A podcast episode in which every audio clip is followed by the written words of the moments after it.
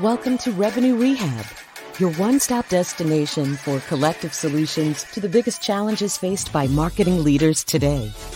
Now head on over to the couch, make yourself comfortable, and get ready to change the way you approach revenue.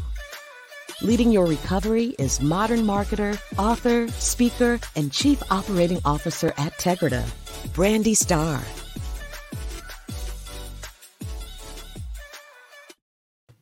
Hello, hello, hello, and welcome to another episode of Revenue Rehab. I am your host, Brandi Starr, and we have another amazing episode for you today. I am joined by Christina Kyriazi. Christina is the Vice President of Marketing at Ekos. Christina is a data nerd turned marketer. She has a deep passion for data-driven marketing that puts the customer at the forefront of every decision. Christina is driven by seeing her work actually produce results. She is obsessed with analyzing results. Christina believes that she represents the voice of customer at every business meeting and passionately fights for what is best for the customer. Christina, welcome to Revenue Rehab. Your session begins now. Thank you, Brandi. So good to be here.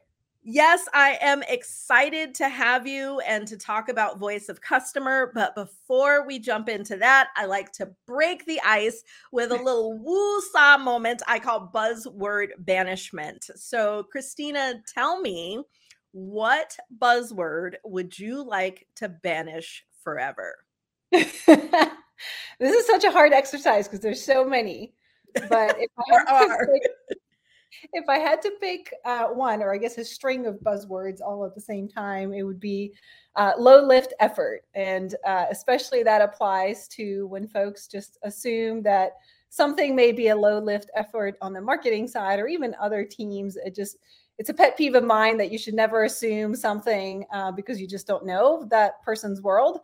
So I would love to banish that and just come with more open mind of what it takes for things to get done and just let the experts tell you that.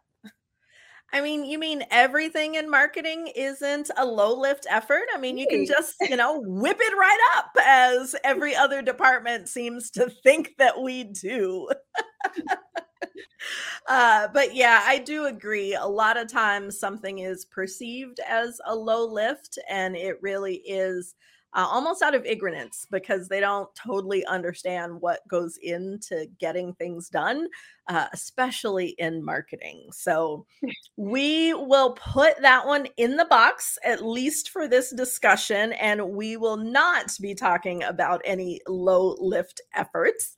So now that we've gotten that off our chest, tell me, what brings you to Revenue Rehab today? Yeah. So as you said in your intro, I am extremely passionate about the voice of the customer. I actually started my career in analytics, especially in market research and studying the voice of the customer. And thinking back at it, I was just so naive entering that world of marketing in the beginning. I just had no idea what it was. But as I grew into it, and then I grew into a marketing leadership position, which encompasses a lot more than that, I actually have come to an extreme appreciation of what the voice of the customer is and how powerful it is, and how central it needs to be, not just to marketing, but to every part of the business. It really is overwhelming sometimes when you think about it of how powerful that is. So that is what brings me here today. I'm really passionate talking about the voice of the customer. So I was hoping I could share some of the best practices that I found and learnings that I've had throughout my career. Awesome. Yeah, I think this is one of those things that is so important that most organizations have not really figured out how to, use another buzzword, crack the nut, and actually solve for that. And in preparation for our discussion, I was doing a little reading, understand what the industry is talking about voice of customer. And I found an article written, I think it was about 6 months ago by Deloitte, or where Deloitte was quoted. And one of the things that they said was that the head of marketing's number one priority should be understanding, customer understanding and insight generation, that the CMO has to spot trends and be that sort of pulse to the ground in terms of how the entire business needs to pivot. And that statement was, you know, it was a hefty statement, because if you think about all the things that sit on the plate of the head of marketing, you know, voice of customer can be perceived as just one of them. So I'd like to get your reaction to that statement and, you know, the importance of where that fits in the priority list. I think that couldn't be any more true. I don't see it as a priority. I see it more as a foundation. So it's not something that you will do or not do. You can't build a house without a foundation. So you kind of have to start to make sure you set the right foundation, and you always keep reinforcing it and building it, especially if you're in a company that keeps growing, right? Because your landscape continuously changes. We know in SaaS, it's a very competitive model. So I can't imagine not having the customer at the forefront and doing any kind of marketing strategy or really business strategy. So that's the way I think about it. Everything should start with the customer, with the market insights, understanding what is happening, and you should be adjusting and building your strategy based on that. Okay, so let's jump in and talk about this tactically. The other, like the end part of that paragraph that I quoted, stated that whoever's running marketing needs to be interacting with customers daily. And, you know, thinking about, like, in my role, I do. And it is more so for me personally, because we are a smaller company, I wear multiple hats. And one of those hats is naturally client facing. So I almost have a little bit of a cheat in that a part of, you know, two of my hats is interacting with the customer. But as I think about larger companies and, you know, all of the different plates and all the different, or should I say all different hats that the head of marketing has to wear, is it realistic to touch or interact with the customer on a daily basis? I think it definitely is. And there's different ways to interact with a customer. So I think it depends on your level of definition. So I think a lot of people just go straight into, oh my God, I got to block out, you know, 2 hours of my day every day and pick up the phone and call a customer or go physically be with a customer. And that does not have to be it. There are many different ways that you can do it. And it also depends on where you are on your life cycle with the company, or even with your career. So for example, when I first start a new role, I always do what I call a 30 on 30. I like to talk to 30 customers in my first 30 days, because honestly, there's no better avenue of learning than talking directly to a customer. They will tell you the truth. They will tell you things that people internally may not tell you or may not be aware of. And they also expose many different facets of things outside of what your organization may be looking at, right? So if you are a certain type of business that is offering a certain service or software, usually the folks, like if you talk to the salespeople, they usually tell you about that very narrow, specific insight that are hearing from the customer. But when you talk to the customer, they might step back and they may tell you, well, yeah, this part of the business is blah, blah, blah. But actually, when you think about the overall landscape, we are having these issues. And that might actually help you uncover additional insights. So again, when I first start a job, I always like to do the 30 on 30 to make sure I talk to as many customers directly as possible. And that is a heavy lift, I won't lie. But that is your opportunity when you start a new job to actually have that, you know, time to take and actually learn fast. Once you get into the groove of things, I think it can take many different, you know, lives of what that means. There are many different technologies out there. Like you can go and listen to a 30-minute, you know, conversation that a sales rep has had each day. There are recordings usually out there, and many tools that offer that if your sales team has it. If they don't, you should be having a conversation with your VP of sales or head of sales about implementing something like that. Or the other thing you could be doing is looking at, you know, if you set up customer surveys or any other customer feedback. Your support team can also be a great feed into this, but just reading what the customers are saying, reading, you know, surveys or what the support calls are saying, that can be a great way to make sure you're keeping up with what's happening. If you are a more complex organization and you have dedicated people, I always, you know, I'm a big advocate for building out insights and analytics within marketing. So I've actually started to build that out within my product marketing group.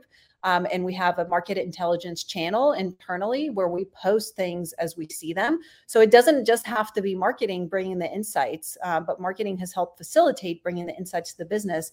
And whenever someone hears something or they get feedback from customers, they post it in that channel and everyone can see it. And marketing doesn't even have to be, you know, in the middle of all that. It's all kind of democratized and open to everyone. And I think you hit on something really key in trying to really be effective at capturing the voice of customer. You've got to have those, you know, different mechanisms. And I won't say low lift, but we have to have those things that are more coming to you, you know, that you have access to, in addition to those things that do take a little bit more of a time commitment on both your part and the customer's part. And so I want to shift gears a little bit and talk about, what do we do with this information? Because one of the other quotes that I read, it talked about that the data gives us the what. Like, data tells us what is happening. That is information. But the why, and understanding why it's happening, is the insight. And so when we are able to look at analytics, look at the data, and also have these interactions, as we are absorbing what we're hearing, what are your recommendations for disseminating that information throughout the business? Because it's one thing for us to leverage that to better market, but, you know, product or whoever develops what you sell has got to be able to speak to the customer. Sales has got to be able to speak to those same things. You know, customer success, service, you know, depending on the business model, there's so many different people that need to be leveraging that information. You know, what are your recommendations? Yeah, that's a good question. I think you hit the nail on the head there. And it goes back to the point that I always try to make, is democratizing data and insights within the business. And you have to set up processes to do that. So one good way to do it is to actually set up what I call a customer insights hour. That is a regular internal pull-up that marketing can help drive, but also other folks from across the business can help provide insights into. And it's sort of like a dedicated time to talk about customer insights, the latest and greatest that we're seeing from the market, as well as directly from our customers across the business. So anyone is invited to join. You may pre-pick a topic. Maybe marketing did a market research project that they want to present out all the research to everyone, or maybe, you know, customer success has heard a bunch of insights from all their calls, et cetera. It's sort of a predetermined time for everyone to come to and listen to customer insights.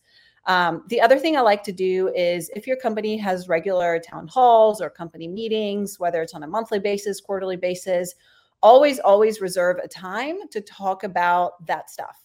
So to bring insights that you've learned from the past quarter or past month into that and actually explain the why and how it ties into your business strategy. Ideally, your leadership team has digested that stuff and they've actually, you know, turned it into business strategy, so you can more clearly show your employees of how you heard something in the market or something changed in the market, your customers told you something, and then you reacted to it and you built a strategy around it and you turn it into something valuable for the business.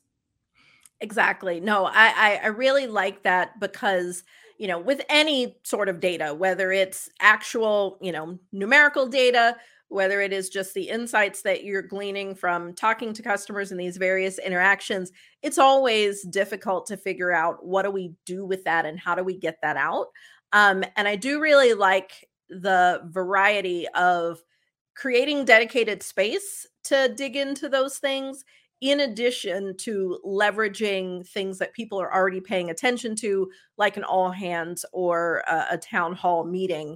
Because yeah, those, you know, when those things just live in marketing, which I've seen happen before, it's like, you know, CMO is all in on talking to customers and you know, gathering information, and then it all just lives there. And it's like, it makes the marketing team better, which is great. But, you know, it's only going to move the needle so far. So thinking about the opposite of, that's what it looks like when you do this well.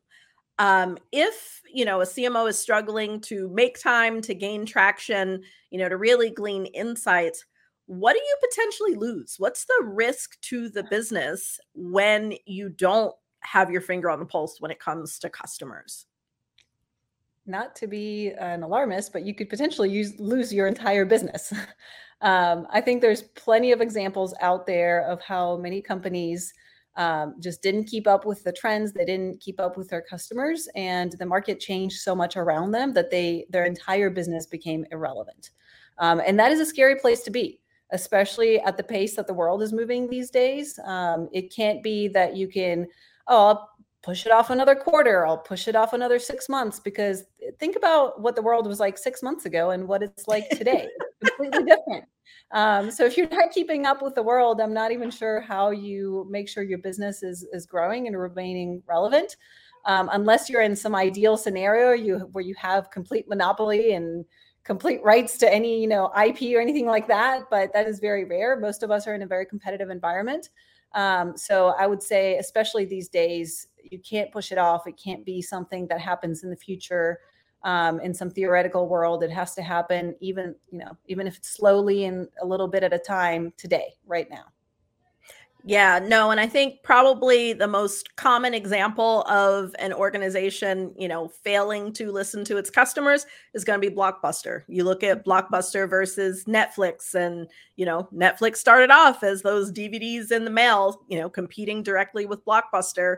One is thriving, especially in the height of the pandemic. The other, is more of a thing that ends up in museums. Okay. And I think my opposite example of a company that did this really well is Bayer. Early on, Bayer struggled to compete, in the aspirin business, and they had that low dose aspirin. And all of a sudden they were hearing that this was great for heart patients. And so they slapped a new label on the exact same product. And now they are the go-to when it comes to those that need, aspirin in the low doses when they've got heart conditions.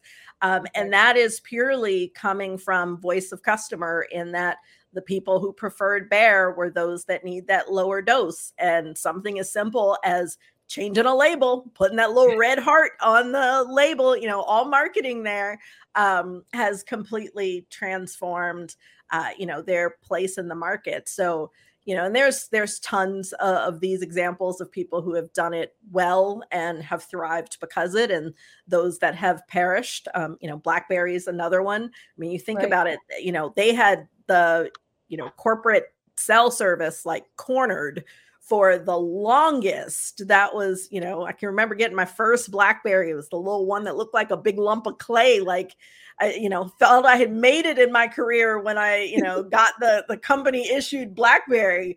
And now, I mean, can you imagine walking around with a BlackBerry?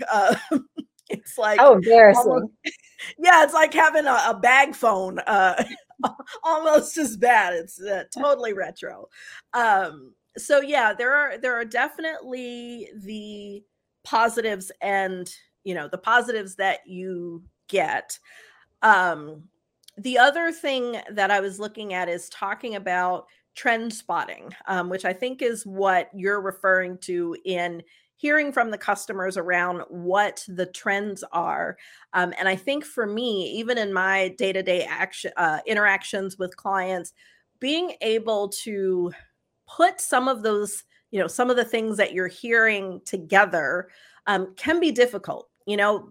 Think about how many interactions where someone had to catch that customer said, I've got a heart condition. And, it's not necessarily a question you could ask in a survey because it's health data, but it's like someone has to put those pieces together, and those connections are not always obvious. And so any ideas or thoughts in how you really think through and bubble up, like, what are those trends? What are, where do you need to hit the bell and say, we've got to pay attention to this thing? I wish it was very easy, and I wish I had a clear solution. But it's a little bit of that magic that comes through with, human behavior of observing a pattern. And then at some point it clicks that there's something there. I would say one of the shortcuts that you could take is to make sure that you have a dedicated team member or teams looking at the market data and actually having it be their job to extract those insights and then connect the dots to actually turn them into the right insights that you need. So it's one thing to have, you know, a stream of data coming through or insights coming through your business. It's another thing to actually connect all those dots and make a strategy out of it, which technically is what a strong leadership team should be doing, right? If your executive leader should be the ones connecting those dots, but there should be, you know, ideally a process or, you know, dedicated folks that are thinking through this and hopefully identifying these trends and turning them into a business strategy. Okay. Yeah. And I do agree. It's like, it's always hard to articulate how to think through something because, you know, especially when it's something that comes more naturally. So thinking about those where this does not come naturally, you think about head of marketing, there's a lot of paths to marketing leadership. And, you know, I think if you were to compare, you know, 5 VPs of marketing or CMOs, you're going to see a trajectory that looks very different from one to another, which means we all have our strengths and weaknesses. And so if really getting connected with the customer, prioritizing voice of customer, you know, hearing and being able to communicate those insights, if that kind of thing just doesn't really come natural to you, any recommendations on how to grow your skill set and to improve there? Yeah, I'd like to specify something. I don't think that the CMO or VP of marketing needs to have that skill set and do it themselves. I think the power comes through knowing what you're good at and not good at, and then hiring the right people around you that have those skill sets and can get it done.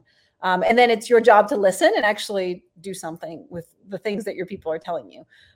So it goes both ways. For example, yeah, I'm really strong on the analytics and, you know, market insights sort of world, but maybe I'm not as strong on the creative side. So I always like to hire very creative people around me to make sure that I, you know, complement for that. So it kind of goes both ways. I would say if you don't have that strength in yourself, it is totally okay. Make sure you build your team around you that in a way that they can provide those insights into the business. And it does not always have to be the CMO that sits there and does the research or, you know, talks to every single customer every single time. It can be that the CMO is facilitating a process or a team or a team member that is bringing those insights into the business.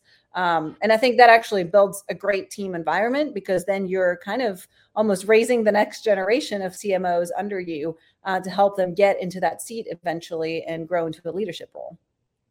Yeah, I love that. You lean on your strengths, hire for your weaknesses. And that way you've got a complete team.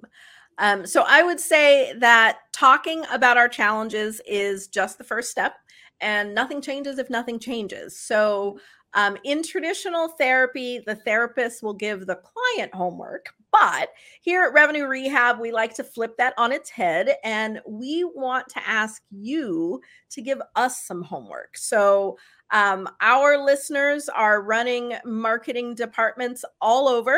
And so help to summarize for us your key takeaways around voice of customer, and give us that one thing. What action item would you like each of the Revenue Rehab listeners to take?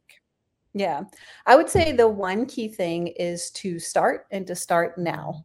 Don't get into analysis paralysis and try to overcomplicate a process or overthink things. Whether it's picking up the phone and talking to one customer, if it's one customer a week, one customer a month, whatever it is, pick up the phone and do it, or take action and actually do it. Then think about how that thing evolves into something bigger. So again, Rome wasn't built in one day, right? You start small. So always don't let things overwhelm you. Always start small and build up on that and learn from that process, rather than trying to boil the ocean right from the beginning, which can actually get you into complete, you know, paralysis mode, and then you end up not doing anything. So I talk to a lot of people that are like, oh my God, I need to first set up a whole research department, hire 10 people, and then I need to have the right counterparts in the other teams, and then we can start bringing insights into the business. I'm like, no, how about you just pull up a customer list, talk to your CEO and ask, you know, her, what are the top 10 customers you would want me to talk to, and go pick up the phone and actually call them. So start small is my key takeaway, and then build on top of that. Don't try to boil the ocean all from the beginning. Okay. And what's that one thing? What's our first action item? What are we all going to walk away and do from here? Talk to one customer in the next week. You'd be surprised. Okay. Even if you talk to someone today, go ahead and pick up the phone, pick a random customer, and go talk to them. You will be surprised. I love it. So for everyone listening, our action item coming out of our conversation with Christina is to pull up that client list. You can close your eyes and point however you choose to make that decision, but pick just one and see what you can learn from that. I think that's the perfect action item and should be doable for everyone. Well, Christina, I have enjoyed our discussion, but that's our time for today. Thank you so much for joining me. Thank you so much for having me, Brandi. Awesome. And thanks everyone for joining us today. I hope that you have enjoyed my conversation with Christina. I can't believe we're at the end already. I will see you next time. You've been listening to Revenue Rehab with your host, Brandi Starr. Your session is now over, but the learning has just begun. Join our mailing list and catch up on all our shows at RevenueRehab.live. We're also on Twitter and Instagram at Revenue Rehab. This concludes this week's session. We'll see you next week.